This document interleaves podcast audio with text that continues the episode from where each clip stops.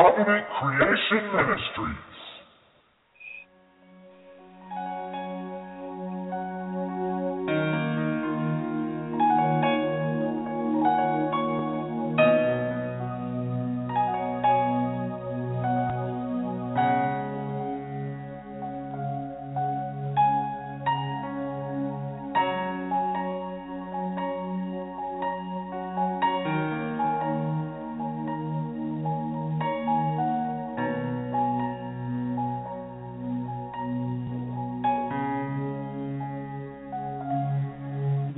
Covenant Creation Ministries.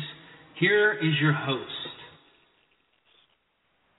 Welcome to Bible Beacon Broadcast. I still haven't changed the introduction because I have had issues with my other computer. We've got a lot going on today. My uh, four year old just turned five, Caleb Lambert. So we con- congratulated him on, uh, you know, him moving over to five years old. And uh, it's been a chilly day here in North Carolina. Uh, I figure we could start this off with a prayer real quick, and then we can get into um, some of the discussion uh, as it pertains to the topic of this uh, radio program. Father God, we just come before you right now in the name of Jesus Christ, your Son, the Messiah, the one and only way, the way to the Father. And Lord, we just pray right now by your Holy Spirit that we are moved and we are able to speak truth into the airways, and everyone who hears and listens, let them actually hear and see what we are saying pertaining to the scriptures. And Lord, edify us along the way and also help us, Father, to know what is true and to cast out what is false. But most of all, Lord, allow our lives to be transformed, to live according to your word, because your words never pass away. We pray this in Jesus' name we pray. Amen. Amen. Um, today, uh, I, I kind of rushed the program, you know. I didn't have this in advance. Uh, this was one of those things, uh, just I guess you could say out of nowhere, out of the blue. Let's just go ahead and do a program here. And I contacted a special guest, and so anyone who saw the post on Facebook earlier, I uh, I didn't mention this guest on the Facebook post earlier, earlier, way earlier this morning, but uh, I actually did mention him um, for this evening when I actually posted this around. And so um, uh, we have brother Frank uh, Frank G. Febus, and I did get the email, in fact. So uh, I'll go ahead and read it off here. How, how you doing, Frank? By the way, how you doing, brother? I'm just doing fine. I'm I'm really glad you got the email because I double checked and uh, it looked like it was sent. well, uh, we have Frank Febus on the program. Thank God, the famous YouTuber. From my perspective, I listened to him when I wasn't even a, a full uh, preterist, or if you will, a covenant eschatologist.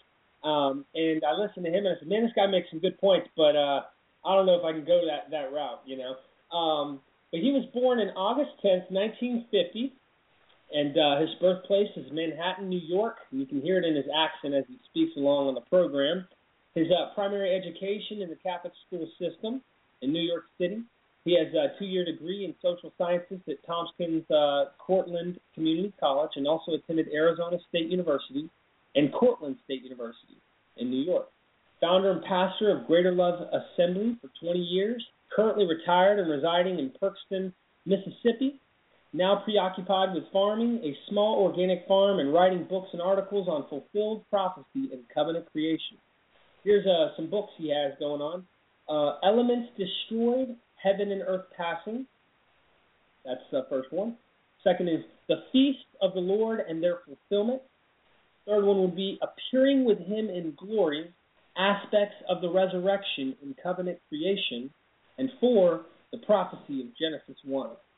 So, Brother Febus, if you don't mind, uh, say a little something that we didn't hear.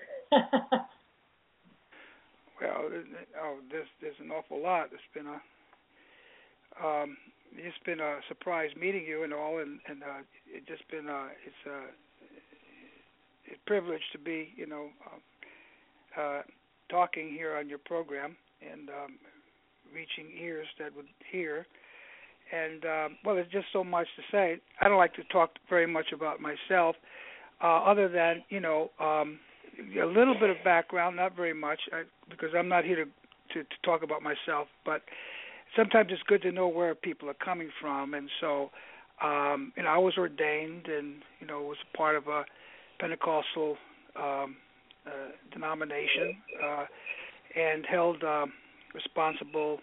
Uh, uh, you know, I uh, functioned as a as a, uh, a district elder, or what you would call it a bishop, or uh, something to that effect. And so um, I'd reached a place in, in my ministry where I was about ready to, you know, kind of uh, smell the roses, so to speak.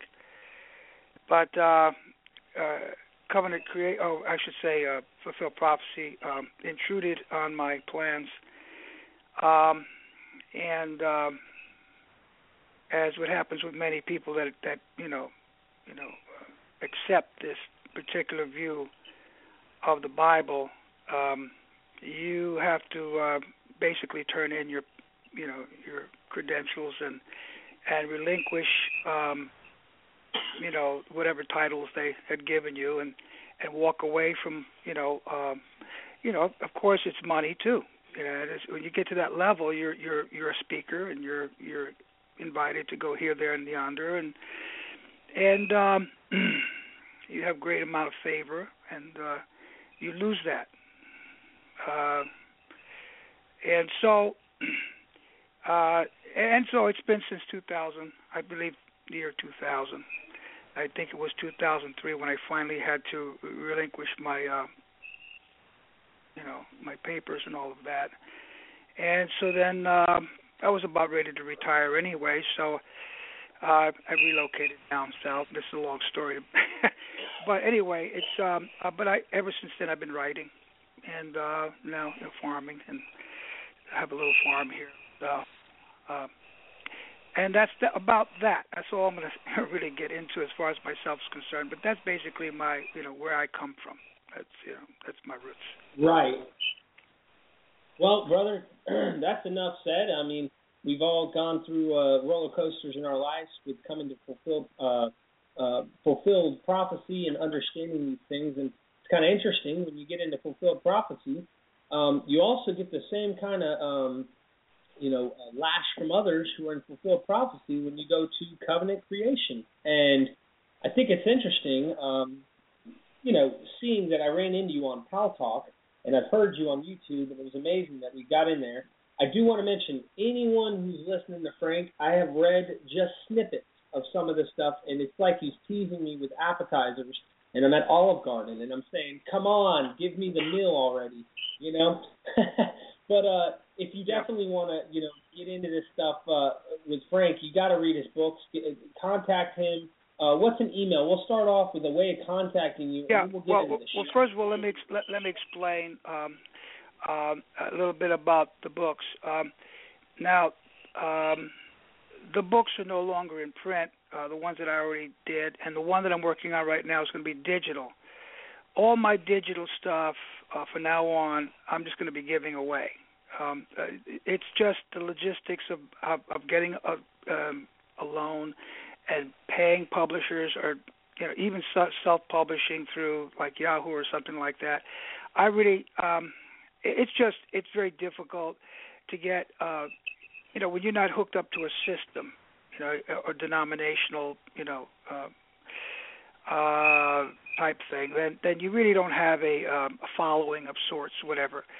So the, the best way, really, I believe, is is to is to digitize it and just let it go. You know, just you know, I'm at the point of my life where really I'm not raising children anymore, and I'm not sending kids to school now, and so um, it's not a matter of the money. It's a matter of doing the last thing that I've got to do for the Lord. You know, I'm I'm in good health. You know, I could last a lot longer, but whatever strength I have right now, I want to give to this particular you know effort. So um, the other books that I do have uh, are um, I, I've got them digitized, and I can just send them to people.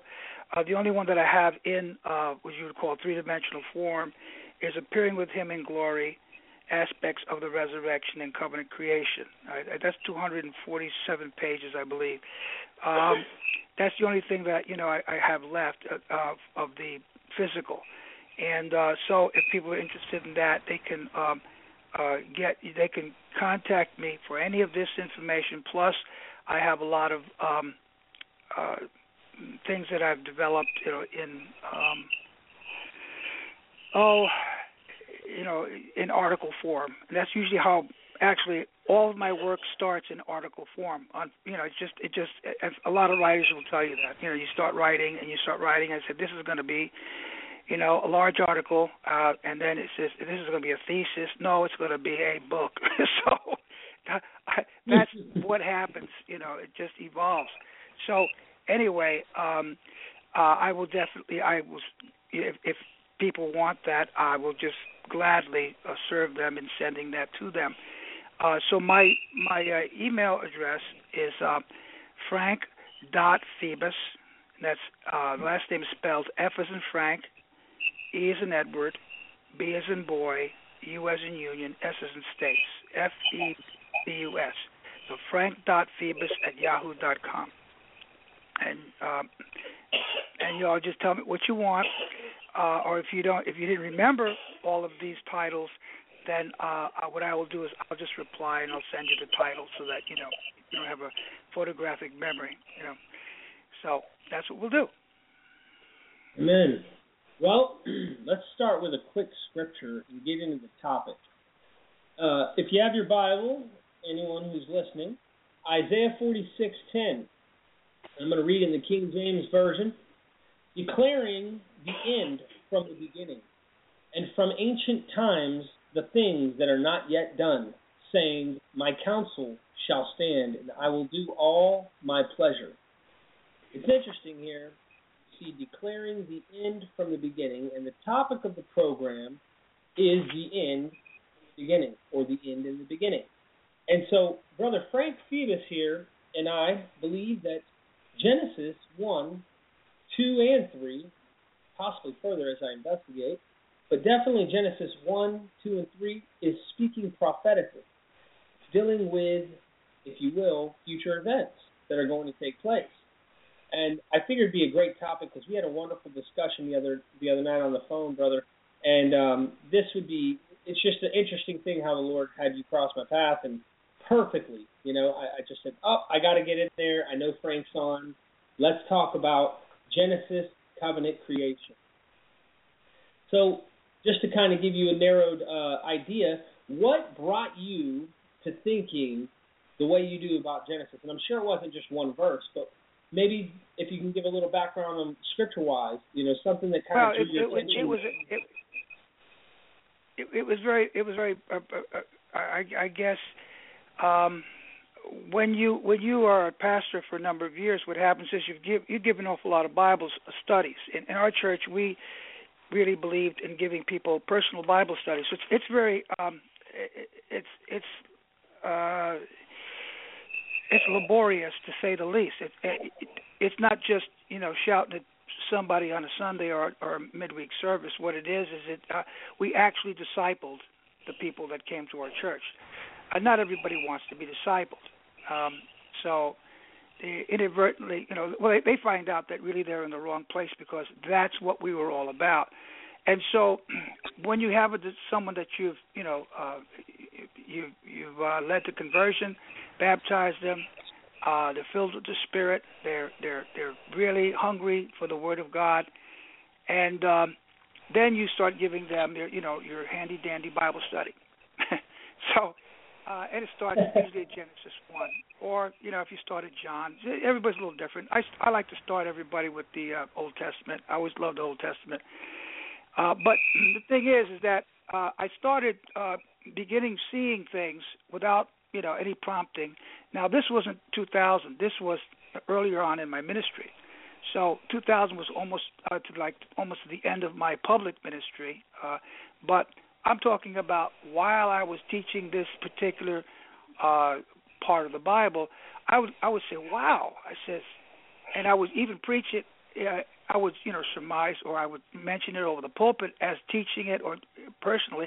So you know this really reminds me of myself. I was I was without form and darkness was upon the face of the deep. You know God was really beginning to move on me, but I had no reference point. I had nowhere to go with that. All right, and I was always one to stay within, you know, set parameters, you know, and and and the people will understand that when by the time this is over with, set parameters are really important to to to stick with. But um, I talk about prophetic uh, parameters. Uh, and uh, so what happens is, you know, we, I just didn't have an answer for a lot of things. You know, uh, one little question that comes up later on, of course, it's not Genesis one, but it's related, and that is the um, the idea of um, Cain's wife. That was that was one big one. Uh, another one, I had a problem with the idea of, of, of light on the first day, and then light, you know, uh, on, on the fourth day, um, the, the creation of the sun, the moon, and the stars, and all of that. And so, uh, a number of different things. Of course, you know, uh, going to college, you you you learn more than just you know uh, mathematics. You, you're learning, you know, uh, the social sciences, and that's I was steeped in the social sciences. I, I took, you know, uh, a, a lot of uh, ge- geog- uh, geology and and and, and uh, anthropology, and I took a lot of those types of things on the on on the uh, university level.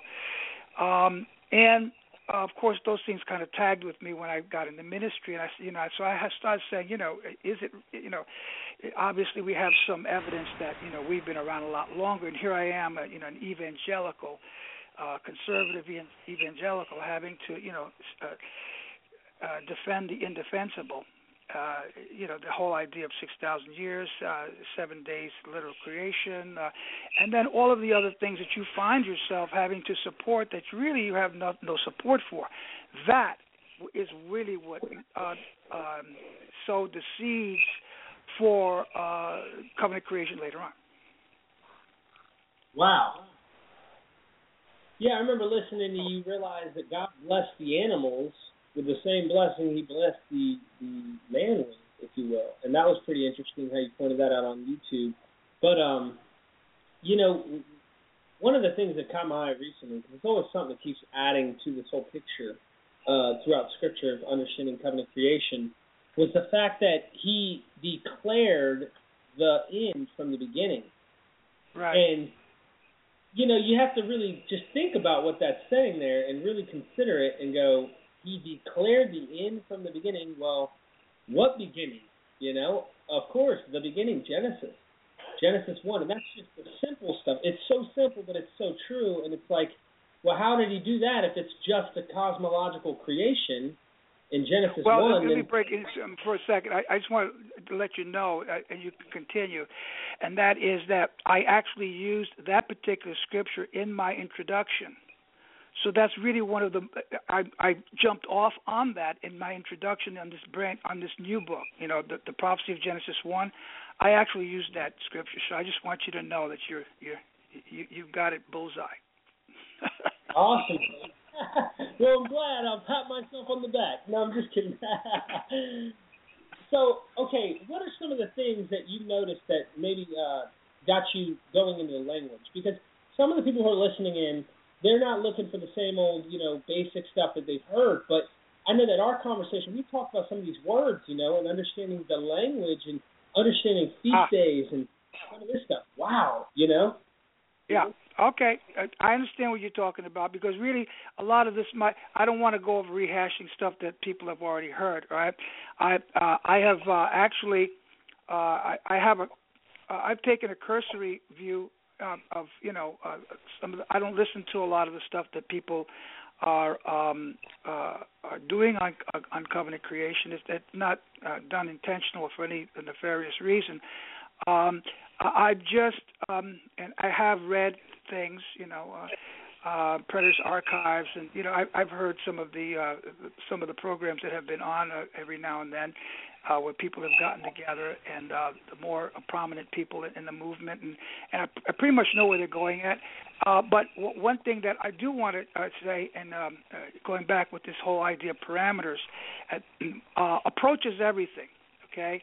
And the, the reason why we're on different uh, pages on a lot of these uh, different things is because there's not a cohesive um, uh, pattern. We're not going by a co- cohesive pattern. What we're doing is we're, we're doing it slipshod, and we're, we're doing pretty good for doing a slipshod. I, I must admit, uh, I got to give all credit to you know um, uh, Beyond Creation um, Science and, and, and the, the authors of that.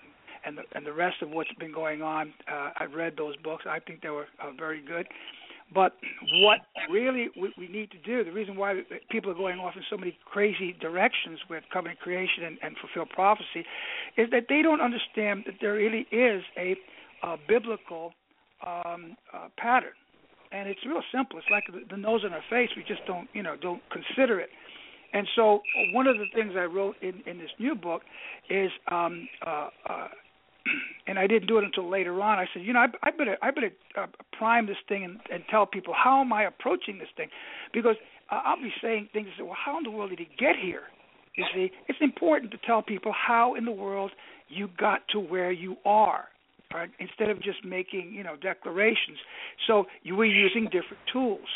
See, the tools that we've been using uh, with futurism uh, in, in coming to those conclusions, a lot of people are still using the same tools. Okay, and if you're using the same tools, all right, you're gonna um, uh, you're gonna come to, you know, uh, some con- maybe different conclusions, but varied conclusions, and really not very uniform conclusions as to what the Bible's really saying.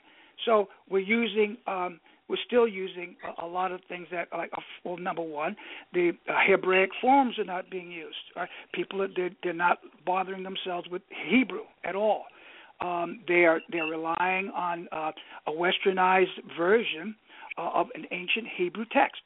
So uh, so it's very difficult to reconcile the hebrew to the english to begin with.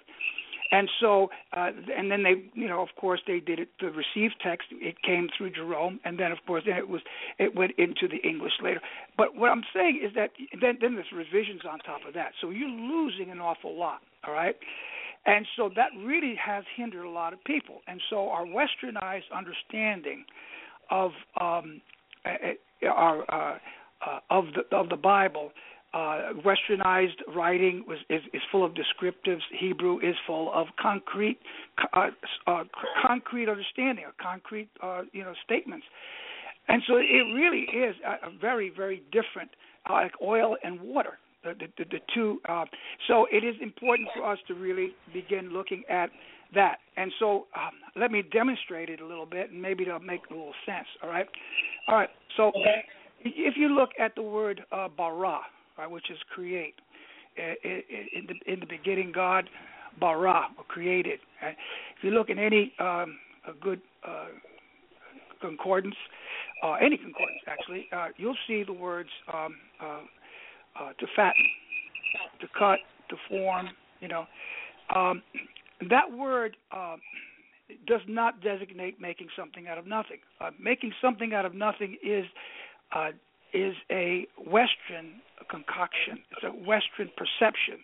All right, now, now we're, we're looking at uh, going back into where did they get these concepts from? Well, it, it comes from uh, Greek uh, views. It comes from philosophical views that uh, are, are anti uh, Near Eastern, uh, not having anything to do with the, the, the Near Eastern uh, understanding or concepts at all. That so the Hebrew does not have a, a concept uh, of something out of nothing, but it surely does have something to do. Uh, it, it it it has the concept of bara is to heal or to um, or or, uh, or sorry, not heal, but to nurture or, or to restore. Well, that fits the narrative of covenant creation. And now I'm not just making this up. I mean, uh, it's one thing right after another that substantiates this. When when when uh, when uh, when David was in repentance and, and, uh, and confessing his sin, he said, "Create within me a new heart." Uh, he was said, "Bara, bara, uh, within me a new heart." Okay, fatten my heart because what? Um, uh, I'm without form and, form and void, and darkness is upon the face of the deep. I'm just adding that, but I'm, that's exactly what it is. I, I'm backslid. I, I'm without the presence of God. I'm without the light of God in my life. Um, I am, you know, you know, and so now uh, what we, what we look at is the, the idea the, the application of that word go into the New Testament. Uh, we are a new creation. Did God create uh, new bones, a new blood, a new body? No. Uh, what was dead was what was dead. It confirms covenant creation and, and, and fulfill prophecy in that what was lost in the beginning uh, was not a physical life um, uh, of, a, of an individual, but it was uh, being cast out of the presence of God. Uh, uh, you, you, they're belched out of the land. They're, they're, um, you know evicted out of the, the kingdom, and that's usually what God does. Uh, whether He does it then or He did it uh, uh, for the 70 years, uh, you know, in, in Nebuchadnezzar, in, in, in Babylon, whatever, uh, it's always a belching out of the kingdom. It's always, a, a, a, you know, uh, they're thrown out, and so that's really what it was. It was out of the presence of God. So therefore, when we find someone being reconciled uh, we find them what coming back into the presence of God or being born again of the water and of the Spirit. Uh, that is the gospel. So again, bookends, and people know what that means. And so uh, that is really what. So then the, the narrative, all right, it's got to fit within the narrative. And so that our Western, that's why we're having such a hard time, is that the Western narrative, the way it's being presented, cannot and will not fit uh, the narrative that is taken out uh, of uh, of the ancient Hebrew in a westernized um, you know uh, setting, the way they do it. So that's just one particular you know way. Now uh, the Hebrew itself um, is. Uh, is is uh, I say say presented in a, a number of different ways that are evident in the New Testament. But you find in the Old Testament, you'll find how uh, the, the word is actually written in an onion uh, pattern of an onion. It repeats itself and repeats itself and repeats itself. So, what does that lend? It lends to a, a rote type of a teaching or a learning, which is if you teach, if you talk to any teacher, they'll tell you that's the best way of learning. Is to repeat things and repeat things until finally they're internalized. Well, that's exactly you know the way the Bible is written, and then you find this type of thing um, bleeding I use the word bleeding through um, uh, into the, even the Greek. In spite of the Greek, we still have a Hebraic um, representation of um, uh, of the language because, by and large, the people who uh, wrote the Old Testament or the New Testament, say, were actually um, Hebraically, uh, you know, uh, that was their their orientation. See, so even if John wrote what he wrote in, in the book of John, you'll see what they call Hebraisms, or you'll find things are repeated in a certain way. Right? You'll see, uh, well, you have to call it Hebrew parallelism in the Old Testament, where something is uh, said and then it's repeated again, and it's done within a sentence. Uh, within a sentence, you'll see something said, then resaid, uh, but it's really talking about exactly the same um, subject. It, it really defines a subject, it nails a subject, and it's not it's nothing other than what the subject is saying.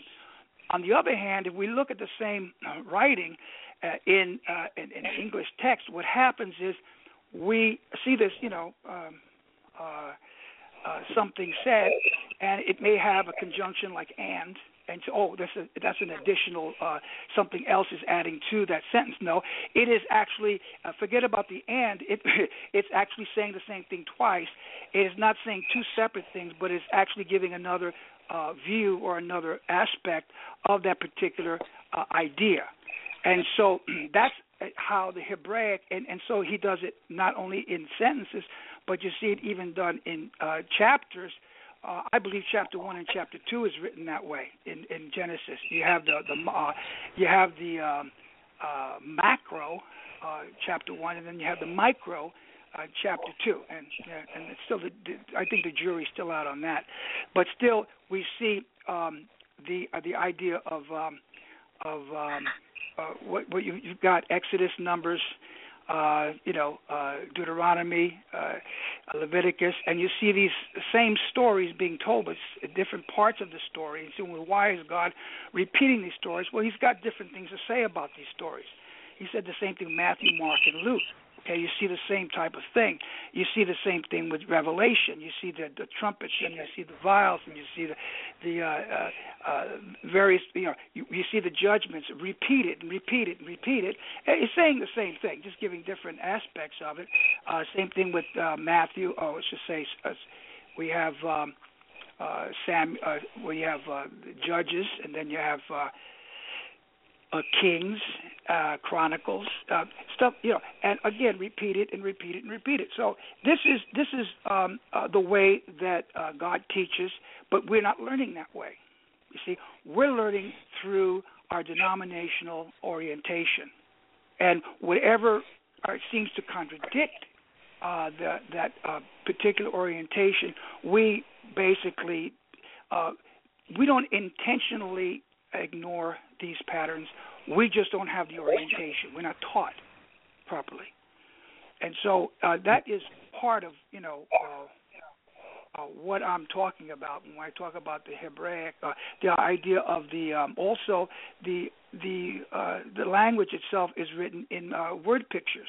Okay, and this is where it gets fascinating. And I'm studying um, uh, the Paleo Hebrew, uh, and when you study the Paleo Hebrew, you, you study also the um, modern Hebrew, which everyone's familiar with, uh, the block letters. And so uh, we have our letter system, our alphabet system, uh, A, B, C, D, E. Uh, each each letter doesn't mean anything, okay? Uh, but when you're looking at the idea of um, uh, the uh, Hebrew or any actually any really super ancient uh, writing form, uh, these characters actually have a value or a story to tell.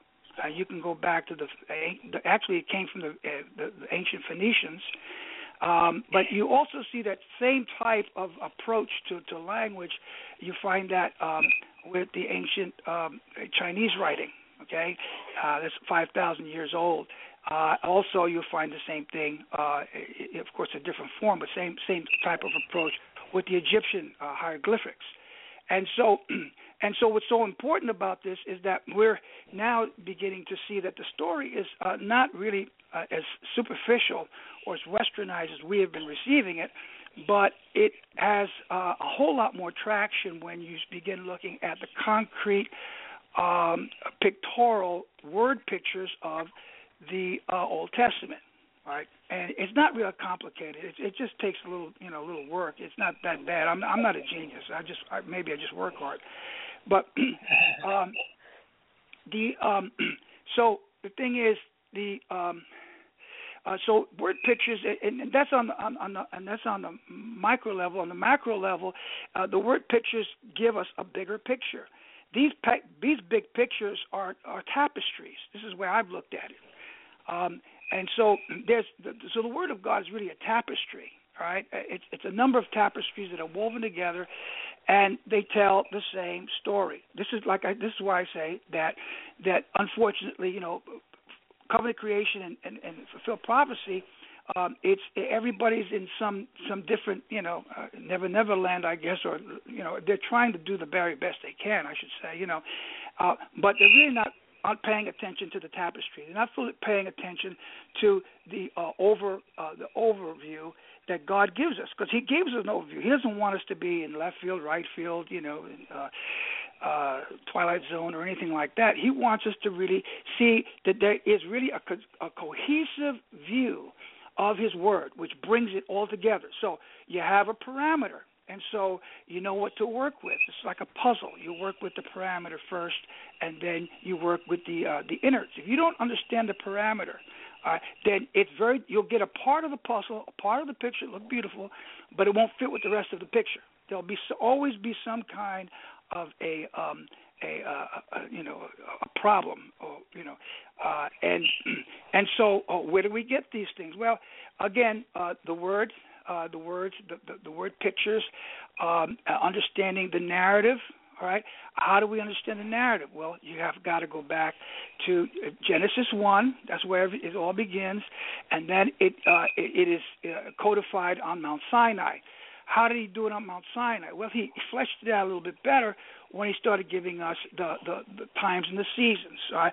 through um, uh, through uh, what I call sun, moon, and stars, which is basically the or the moed, all right, or the convocations, because that's what that word moed means uh, in uh, Genesis one and fourteen, the moed, okay, or the and so these were the convocations, and these are the seasons, all right, um, and so we understand that this uh, was a prophetic type or a prophetic pattern. And it's so simple. It's so simple. It's it's embarrassing, just like it was embarrassing when I first came in to fulfill prophecy.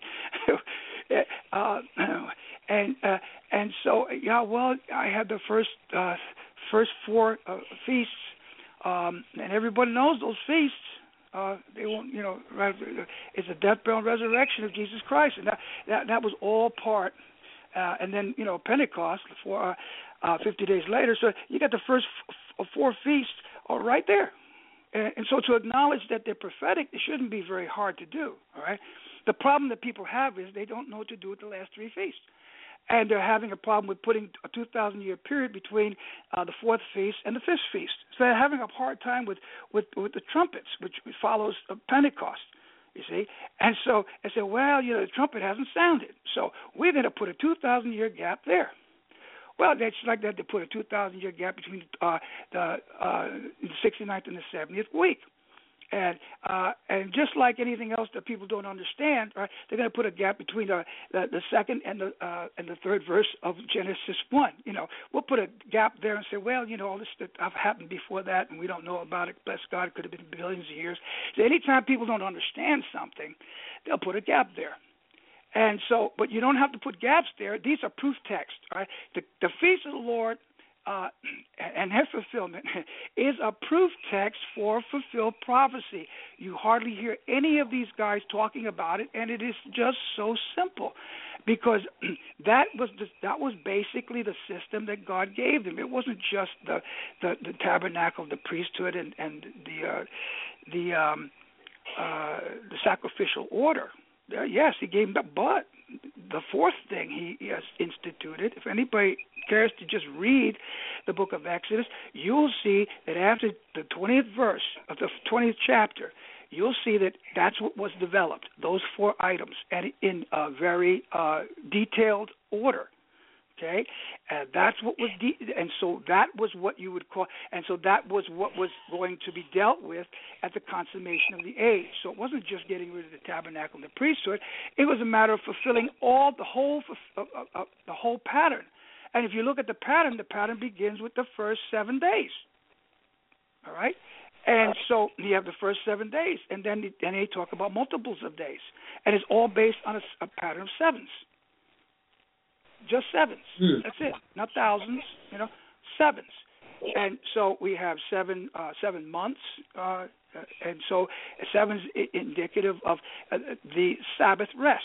All right, so everything ends up everything ends up in the seven, seven, seven, seven, seven. seven. Why? Uh, and then then well, you find out God's just trying to get us to come to rest. You see, that's really what it is. If He can only get us to rest, and that's what He He came for to get us to rest. And so all of this uh, can be linked up with the seventh day, you know, uh, on Genesis. Um, and we have uh, work and then rest. And also what we have is uh, what else I was trying to get here. Um, is a problem when you get a little older. um, but um, and so so we have the seven. So we, we have seven uh, weeks uh, and a day. You know, we have. Uh, uh, we call it Feast of Weeks, seven weeks. Right? Then they have seven years, and then there's a rest. There's a year of rest, and they have um, um, uh, 49 years, and then a rest. Actually, it's two years of rest. That you let the land rest, and so uh, this is all uh, uh, prophetic, and then understanding what what the the high feast, uh, the high uh, Sabbaths were, uh, people don't, you know, study the high Sabbaths. Uh, the high Sabbaths are very important. Right? Uh, this is not Judaism. This is actually uh, the Bible. This is, we're not. I don't go around wearing a yarmulke or try to be Jewish or anything like that. Uh, I'm not into Jewish roots movement. Uh, I don't want to get caught up into a movement. But um, but these things are very important for us to to really see all right, to I think to to recognize uh, what all of these things mean. Uh, what what what how how can I demonstrate that? That's pretty simple. Um, as far as uh, Noah and the ark, look at that type. Look at that beautiful type where um, the ark rested. You look at that day, and, and you find these markers throughout the Bible. You know, whenever it says a first day of the of, of the second month, fifteenth day of the seventh month, whatever it, says, and people that kind of look it over there, they don't pay no attention to it. Okay, many times it has something to do with the feast of the Lord. The implications are tremendous when you think of the ark finally resting on the seventh, uh, 17th day of the seventh month. Okay, it rested. Now that was right after the tribulation, or you would call it the flood. Okay, you, you look at the types there and Jesus referred to it. All right, um, uh, the the Bible refers to it as a, a tribulation type to be um, uh, kind of repeated um, in a different form, of course. In, in, in uh, the uh, this, this, is not double sense. This is a matter of you know just uh, the way they refer to these things, and so and so what, what's happening here uh, is uh, the 17th day of the seventh month. That's smack dab, right smack dab in the middle of, of the feast of, of, of tabernacles. You know, and tabernacles is where God gives the church rest. What's what was the name of Noah? Okay, um, the the word Ararat, for what I've been told, means to marry. All right, so he rested on Mount Ararat on the 17th day of the seventh month. And so, if you know uh, the, the, the the feast itself uh, is on the seventh month, from the 15th to the 21st day. All right, and so it's a seven-day feast. So that was pretty much in the middle uh, of the of the feast, you know. Um, uh, Jesus, uh, there's so many things. Jesus got up in, at, at the end of that Feast of Tabernacles, uh, the last day of the feast, and he said, "Out of my belly shall flow rivers of living water." You know, and this he was speaking of the Holy Ghost, which was not yet given. And so, what is he talking about? That meant the Holy Ghost, the, uh, uh, the outpouring of the Holy Ghost would be uh, continual throughout all generations because it was it's seven days. It's a seven day feast. It's a cycle that never ends.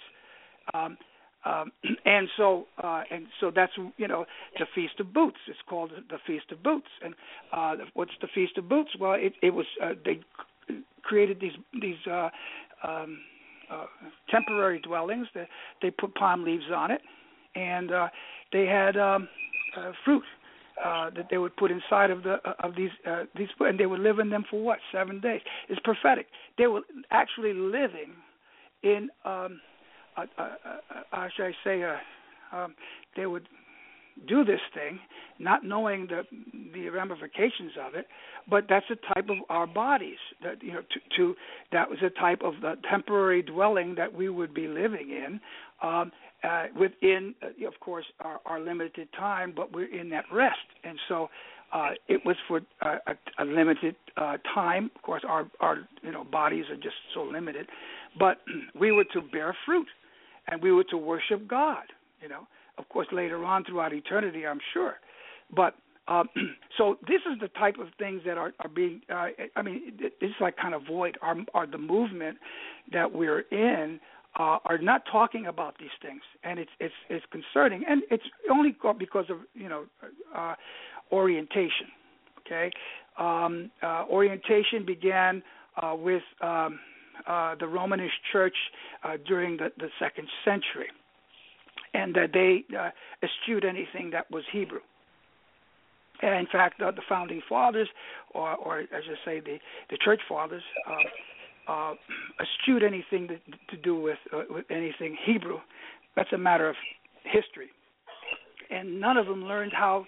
Uh, uh, very few of them, and I have documentation for this. I'm not just saying this. I documented this.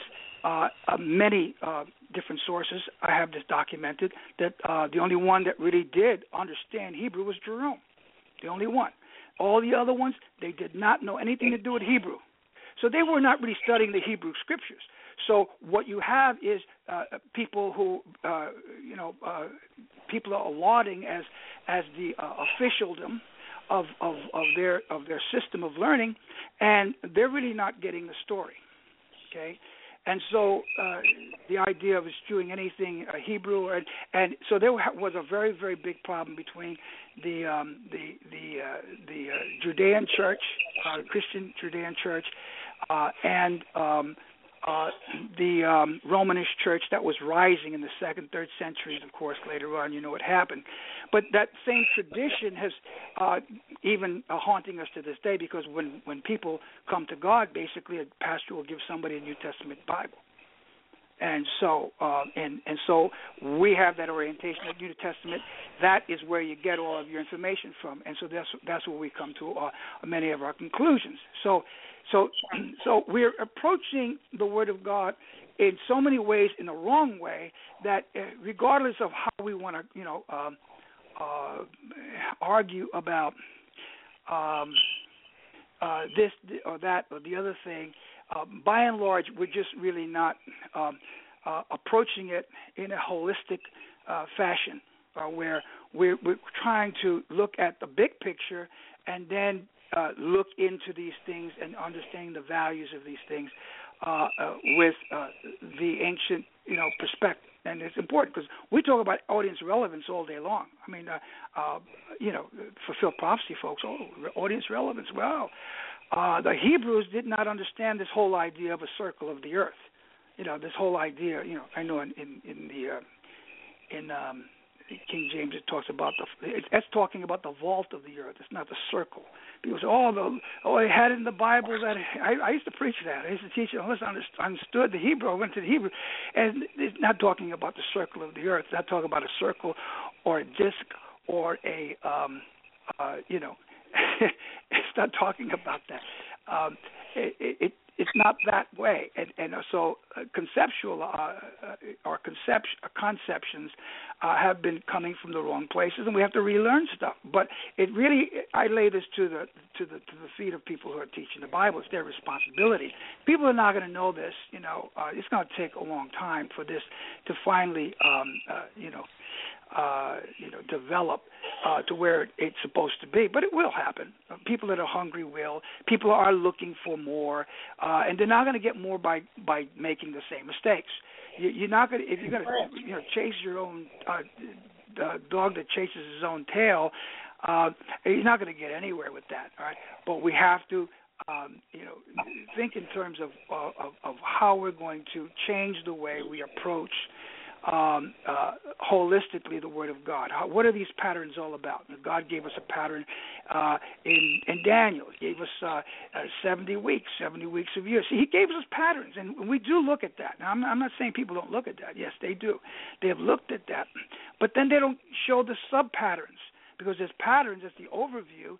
But then you have uh, the, the, the feast of Israel are, fulfilled basically in the, the, the, the toes of uh, iron and clay and it, it's in a relatively short period of time. All right, if you you know contrast it with you know you know the head of gold and all of that, and go all the way down to uh, you know uh, you know various aspects of that. But we we see that he gives a timeline, and it's a it, it's it's a pictorial again again a pictorial timeline. Right, he gives it to you in a statue. You know, he gives it to you know we don't do that. Western people don't do that. So, and so, but to see the importance uh, of the um, uh, the uh, the uh, um, image of, of Nebuchadnezzar, then the seventy weeks of Daniel, then the the, um, uh, the feast of the Lord and the fulfillment. Uh, seeing that as as uh, as an overview and staying within the parameters of that, people would start doing that.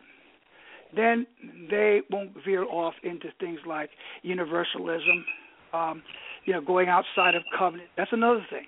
Uh, uh, you know, these are the tools we've got to eschew. The whole idea of, of our view of words like, you know, well, God so loved the world. And so, oh, you, you know, and that's, you know, that's the, that's the golden calf. You know, don't, don't say nothing about God so loved the world. You know, Jesus said, you know, God so loved the world, or the Bible says God so loved the world. You know, that He gave His only begotten Son. See, God didn't love the whole, uh, every You know, that that he's talking about. He came to his own, his own received him not. He came to his own. He died for his covenant people, and to whomsoever will come to him. That's who he died for. And so, and so, uh, the argument is, oh, but we have to save every living soul. The, no, we don't, because not everybody's called. You see, we have you have to have a covenantal perspective. It was never covenant. It was never universal. So the first um, uh, uh, first very bad mistake people make when indeed talking about um, uh, the Bible, the first fatal mistake we make is in the first verse. You see, because if you view the first verse as a universal cosmological event, you are going to inadvertently uh, paint everything else you see uh, in the Bible as universally uh, generated. So, um, but if you have a covenantal uh, understanding from Genesis 1 1, right, everything else you touch will be, um, should be, uh, a covenantal in nature understanding, uh, you know, uh, audience relevance and all of that, knowing that this gospel was not for every single person on the planet. Now, when we believed in a burning hell and everlasting fire, we would we'd be very dangerous to say something like that. So you know, uh, all these people are going to go to hell, even though they you know they just got caught you know stealing bubble gum when they were uh, in the second grade. You know, uh, you know, and everybody's going to go and and crispy critters. You know, everybody's going to be burning in hell forever and ever. You know, because that's why we get so afraid. The hell thing, you know, the hell thing, you know. And so now that we've dealt with the hell thing, now we can just let let it go. And not everybody that's born is destined to be called, because the Bible does not say all are called. It said some are called. All right, few are called, but few are chosen. So no, many are called. I'm sorry, many are called, but few are chosen. So many is not all. You see, and so um, that's what's really important: our language, understanding, our concept, our orientation. Um, well, Frank, let me ask so, you a question, brother. Yes, sir. Yeah. Let me ask you a question. Because we're drawing nigh, we've got about eh, we can maybe push over about 15 more minutes, but how? Okay, let, let me put it like this: Say someone is interested, they're looking at covenant creation, they're they're not convinced, if you will, because they haven't really heard anyone explain it. Let's suppose they started fresh. You're the first guy. They're full preterists. They, they're you know covenant eschatology, whatever. They believe in fulfillment. They're looking at Genesis one. They see it as a natural type of some type of creation, whether they say it's cosmological on a universal scale or if it's just a, a small geo, you know, small local creation, if you will. Um, how would you convince them that covenant creation is what's going on there rather than the actual elements that we're seeing, you know, such as uh, you know, we see land, right. we well, that. That, that's the first question. Is because most people, when they talk to me, they say, "Well, you know, are, you mean both?" Because they'd love me to say both. I, I'm talking about both. But you, then, if you have a double sense, if you if you've done any studying on on uh, Milton Terry, I, I read I read uh, copiously. Uh, I've, re- I've read his uh, I've read his volumes and spent hundreds of hours in reading his stuff. Um, and uh, one of the things he warns us of is is the, the idea of the double sense. Okay, it's an Ill, illegitimate and it's a it's a crooked way of of approaching the, the word. But you can't you can't tell people that because then they think you're telling them that they're bad people. So the best thing to do is right. There has to be a way of convincing them. Well, the one way I convince them is pretty simple. All right, I have got to get them to the point where they are going to confess that the the that the uh, the, the text is um, uh, uh, uh, that it is uh, uh, either one or the other cosmological. So I let them make the decision. All right. First of all, you got to present, ask them the questions um, uh, that are you know very important questions as concerning the the fallacies of the particular text. Okay, you, you know, you just get a whole list of, of these things. Sorry, can you explain this to me? Not in a challenging way. But I see because they're really the ones that need to. They're the ones that are defending the indefensible. Okay, they they've got the so the the the, the uh, to um, convince somebody that finally that you know that it's not a matter of uh, of history. Uh, it's not a matter of events in time past um, uh, but it is a, a prophetic text. Um, uh, they've got to be convinced of that. Well, first of all, they've got to see the fallacy of it. Now, if certain people, it doesn't make a difference what you say to them.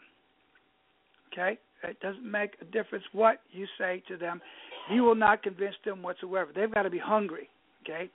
Now, those that are hungry, the only thing you got to do is I say, well, now, just please, you know, um, uh, these are the things that you know that were giving me a problem. I feel I've got some answers for them, but can you uh, tell me? Because a lot of times they can't see them until you actually present them as being impossible, because it, it text itself is impossible. It cannot sustain itself. It cannot sustain itself um, uh, in any way, shape, or form. I mean, you've you've got to be really, um, uh, you know, uh, you know, really, really almost brainwashed into believing that that really means it's it's it's the creation of of the universe. And that's another thing. It says, where does it say that it is the creation of the universe? This is your implication. Uh, uh, you know, if if indeed the Adam sinned, right, and all living things, um, you know, uh, if they know have any idea of, of if they have any kind of background in, in, in science, is well, you know, where this second law of thermodynamics? Uh, uh, now, you mean it kicked in then? You know, if you have a sun, it's it's already kicking in. All right, and so if you have sun, moon, and stars, you got a sun that's already that's exact. It's already burning. You you have something that is is already breaking down. Uh, so when did this happen? If all you know, these are the questions that people don't really think about. You see, and so if they're hungry, you can you can be. But if they're not hungry, you can't force these people. You can't force people. They have they have to be hungry for it. You have to first of all, you know, um, you know, show them the, the fallacies um, uh, you know, just say, look, this I got a problem here with this. This is th- this thing's broken, uh, and it needs to be fixed. And that's another thing. All right, showing them the, you know, showing them verse two of the Bible. You know, uh, say uh, it looks like something was broken. It didn't look like it didn't exist. Uh, how come you're talking about creation and it being the first uh, the first day? Now we have the first day of creation in verse three, but you've got a car wreck in verse two and you've got an earth and you've got a water in verse 2. So, uh, uh, explain that to me, all right? And so they go through, and when they start, you know, making stuff up and start, you know, it's not no use, it's no use in, in, in arguing with people that, that won't see the, the the total fallacy of the narrative. It doesn't have a narrative. It does actually that narrative does not work. But when we find out it's a lack of function, it's another thing about the Hebrew. The word function, the word good when he says uh, and he said it was good that means it functions. See the the hebrew it says it functions or it does not function. It's either good and bad means it, it either functions or it does not function. That's really the understanding of the hebrew. The word good is a terrible word. All right? Because if you have a car that works you say you got a good car it functions. If that car doesn't work what is it? It's a bad car isn't it? So really when you say that something is good Right? We're saying it functions. So what's the problem? What is the the, the, the narrative of Genesis one is uh, it's functioning. Why? Because light has come into the world. This will preach. This is great. Pre- this is good preaching material. But that other stuff, ain't nothing to it. So the light has come in the world. I've heard you say some stuff like that. What I think is interesting, just to kind of tie in some of this, um, we have there are those who see Genesis 1, if you will, 2 is reiterating 1, Genesis chapter 2 is reiterating chapter 1, or whatever. And um, what I see is they see a actual, if you will, physical creation of some sort, whether it be, um, you know, uh, young earth creationism or some other physical uh, form of creation, if you will, um, that goes on in Genesis chapter 1. But then they change because they see heavens and earth right there in Genesis chapter 1, verse 1, heavens and earth. But then they get to Mount Sinai and say, well, heavens and earth was actually destroyed in the flood in 2 Peter 3, the physical heavens and earth, and then it becomes covenantal in Mount, you know, Mosaic covenant, if you will, onward. To, and then that's the covenant that in Revelation ends up being the old covenant that passes away, and I saw a new heavens and a new earth, a new covenant, if you will. So I was going to point out that there are people out there that think, well, it starts physical there, it ends physical in Noah, it starts covenantal in Mosaic, and it ends covenantal in Revelation. What do you, what do you see wrong with that? You get where I'm coming from? In a way, I'm, I'm almost not hearing you a little because you kind of went on, but um, um, kind of give me an encapsulation of that one more time. Okay, I'll make it simple. In Second Peter three, there are people who quote Second Peter three and say the world that was deluged or destroyed at that time is synonymous with the word heaven and earth. So they'll say right. God destroyed the heaven and earth, physical heaven and earth, and then he starts over, if you will, with a whole new people in a sense. Uh, Noah was, of, of course, kept through that flood, but it's a physical heavens and earth. There was no actual heavens and earth till Mount Sinai when Moses calls on the children of Israel and calls on heavens and earth. So there's really no heavens and earth till Mount Sinai to Revelation. They start with Genesis 1 and they see in the beginning God created the heavens and the earth. They think purely physical about that as elements of some sort, whether they want to say it's out of nothing or fattening. I know people who believe it that Genesis 1 is purely physical and there's no prophetic, it's not covenant creation, but they think it's just a physical, if you will, fattening of something that already exists there but certain things they believe were created out of other things, like man was created out of dust, so that's when he makes him out of dust, you know, actually creates man. Man didn't exist prior to that. Um, you know, all these these different elements they'll they'll take in, but it's very physical and it's not covenantal. So heavens and earth in Genesis one is actual heavens and earth physically in some sense, physically, not people. But it can't. Uh, it can't be because the thing is, it it it, it cannot be. How, how uh, was it? You don't have something made out of nothing. You don't. The, the narrative is something's broken. Uh, what's broken? Was that was the was the planets broken? What what what what what, what were they sick? Um, they were without void and, and darkness upon the face of the deep, and now God says, and so the word create, you got you got to teach them what the word create means all right, and see how it's used. You see, it, that's another tool is using, like, say, the Englishman's Concordance, you know, and just let's just take that same exact word and go throughout the Bible, the Old Testament, and then use it. It's uh, it's it's uh, um, it, it's buddy in the New Testament, and and see how it's used there. And it's the same thing. It's about it's about something totally different. It's not about you got to teach people that you know that's not what the, the word is saying to begin with. So to c- continue using the word create in that sense is incorrect. And if they will not receive it, well, then they really don't want to see the light. I don't want. They don't want to see reality because that is the way the word is used in Scripture. So what they're doing is creating another narrative by changing the the the the, uh, the value of the word. So I mean that's what they're they're very famous for doing that. You know, uh, soon does not mean soon. Don't you know that? Don't you know generation doesn't mean generation? Uh, um, so this is this is the same type of fight that we've been having all along with, with people who want to just you know uh, to to win the argument uh, or the discussion. Uh, they're going to change the definition of a word, and that's what they've done. And that's why it's very important to understand the Hebrew, the Hebrew value of these things. And another thing is, uh, how in the world did you get uh, heaven and earth in the boat? How did heaven and earth get in the, the in the boat in Peter? If the heavens and the earth were in the water and out of the water, how how could you get heavens and earth in in the water and out of the water? That's because they were in the boat.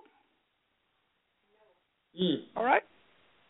They were in the boat. Heaven and earth was in. I mean, stuff like that is so simple. It's almost embarrassing. All right. How do you get heaven and earth in and out of the water? How did you do that? How did you do that? It was because heaven and earth was in the boat. It's simple. It's too simple, I guess, for some folks. But heaven and earth was in the water and out of the water.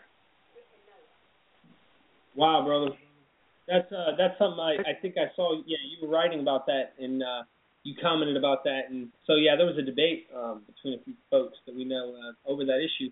And I think it's significant because they say the heavens and earth, if you will, that were in Genesis 1 were the ones that were destroyed in Noah's day.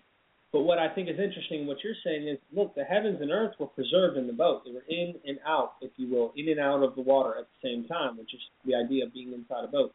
Right. To be inside water yeah. and be out of water, you'd be in a boat, and that would there be was. There, heavens and earth was destroyed, but heavens and earth was also in the boat. All right, in and out of the water. All right, so we had a, a, a, a destruction of uh, a certain amount of of the population, and we had the salvation of a very a very small part of of, of that um, uh, population.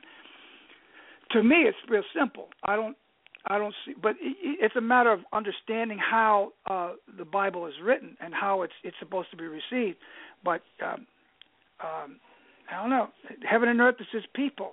You know, um, mm. heaven and earth is a system. It, it's a lot. You know. Um, I wrote an article on that. If any of you would like to hear I, I wrote a, a, quite a long article. Um, uh, it's actually a chapter in, in the book on heaven and earth, and it approaches heaven and earth in a very unique way. And uh, I think it would be profitable for anybody to you know, get it for free. You don't get it, you know, charge anybody anything for it. Um, but um, it's a matter because if you start, if you talk uh, the same, if you if you allow yourself to be drawn into a conversation where they're going to use all of this archaic, and to me it's archaic language, all right?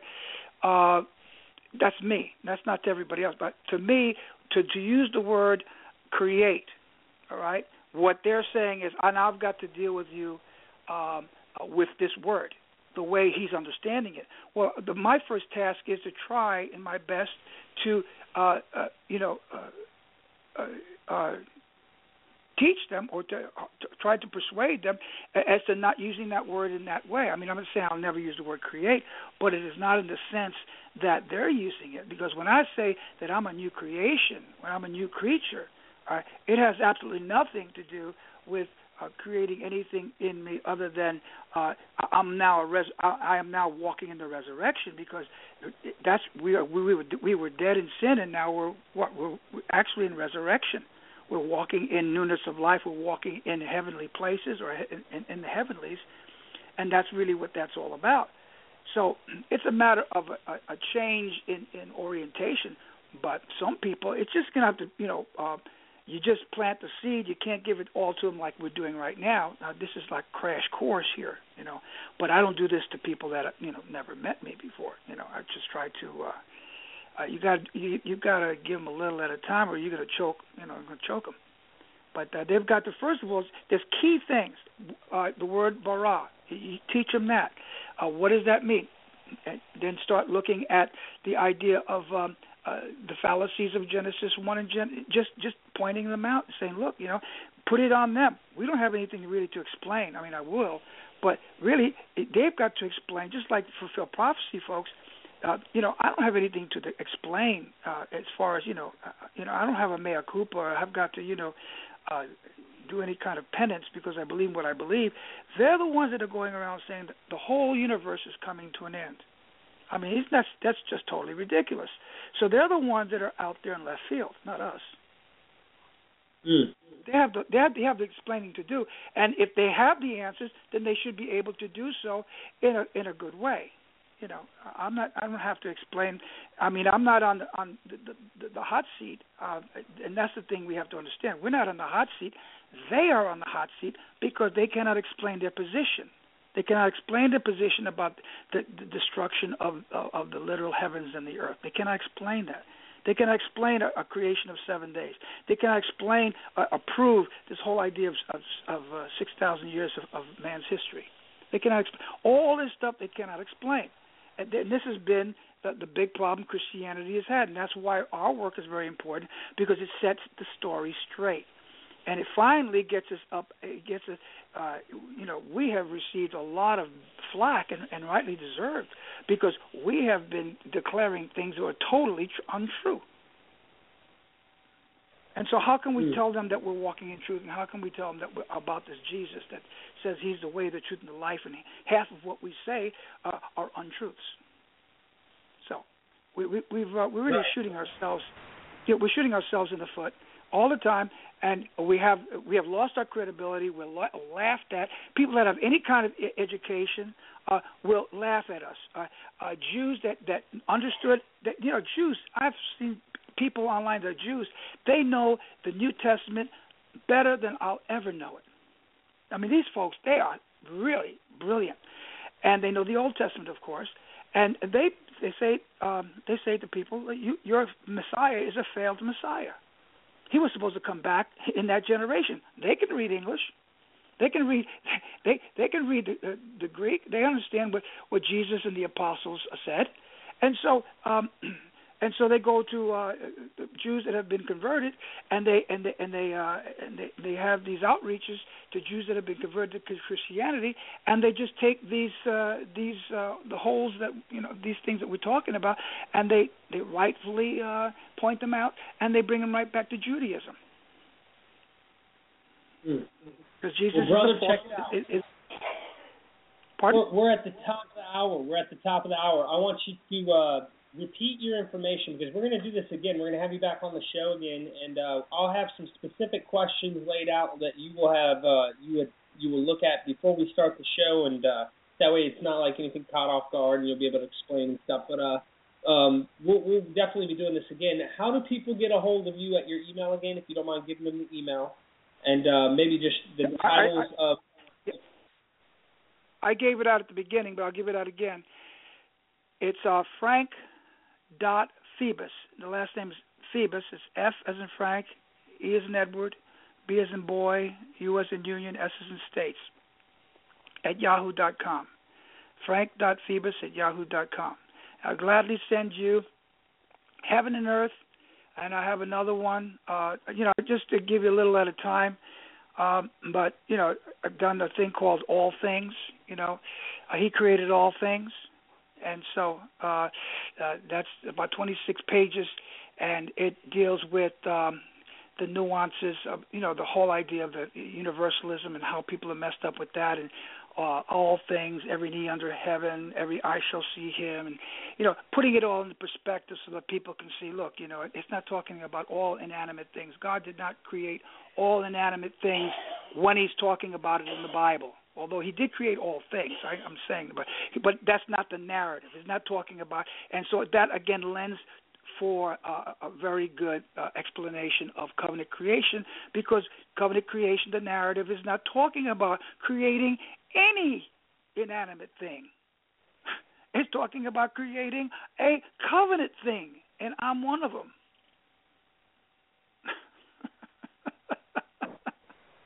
Check it out. You're going to have um, hopefully some of the people who are listening um, who may agree or disagree with uh, covenant creation at least can read your stuff because believe it or not, um, reading your stuff is obviously this was almost like we were just skimming over ideas and methods and things we need to look at and stuff but we didn't really uh, go into anything in particular in much detail. So your writings definitely go into that. I could already I've already read some of the stuff and it's really good.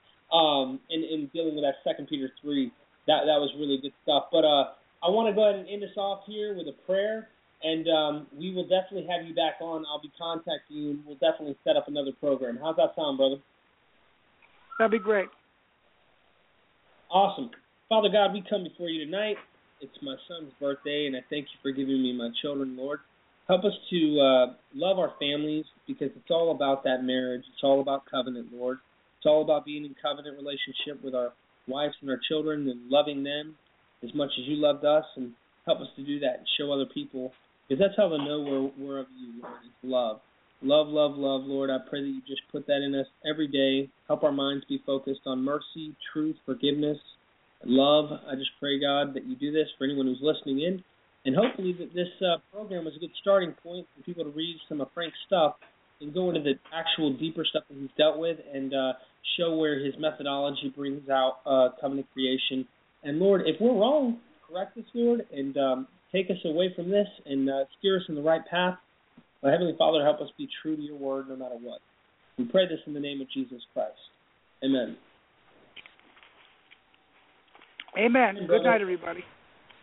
Good night, brother. God bless you. God bless everyone here. Thank you for joining us on God the Bible God bless everybody here. Amen. Jesus' Thank name. Bye. All right, there's Frank Febus, and you heard him. Um, he touched briefly on uh, some of the stuff, just the ideas. Nothing in depth. There wasn't much uh, depth, if you will, on theological matters and trying to spell out what we see. Um, these things that he brushed on are things we've discussed before. And um, it, it goes on and on and on. Second Peter three talks about the heavens were of old and the earth uh, they were standing in and out of the waters. All of this stuff, man. This is really interesting stuff I've never really uh, looked at. But no matter what, you're gonna have those who are gonna oppose. You're gonna have those who are interested and who are hungry, and you're gonna have those who believe. And that's just the way it goes. And we continue to study the Word of God. Um, I hope you guys have a wonderful evening. God bless you. This is your host, Derek Lambert. Bible Beacon Broadcast.